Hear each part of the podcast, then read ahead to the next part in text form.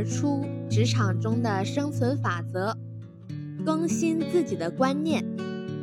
在职场竞争日趋激烈的今天，还有许多人只会在已有的工作岗位敬业拼搏、埋头苦干。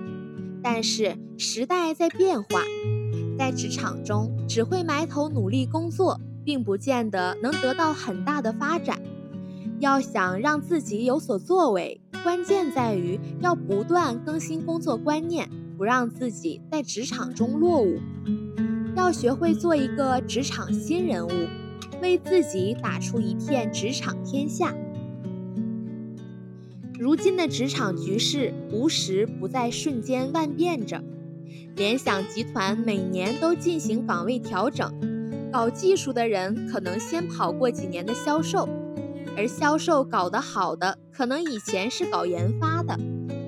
副总经理郭维就先后干过八个工种，最后脱颖而出，不仅成为一专多能的工程技术人才，还进入高层领导班子做决策。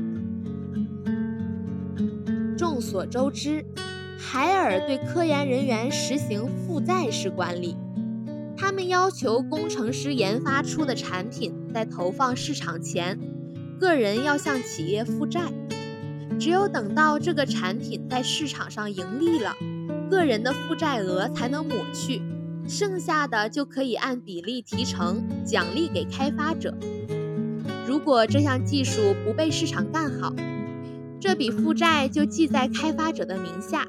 在规定的期限内，如不能用好的产品来抵债，这位工程师就得下岗。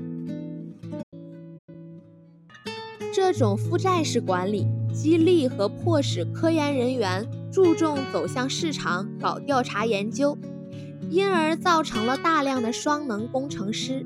市场呼唤双能人才，一个只懂埋头工作，不懂抬头看路的员工。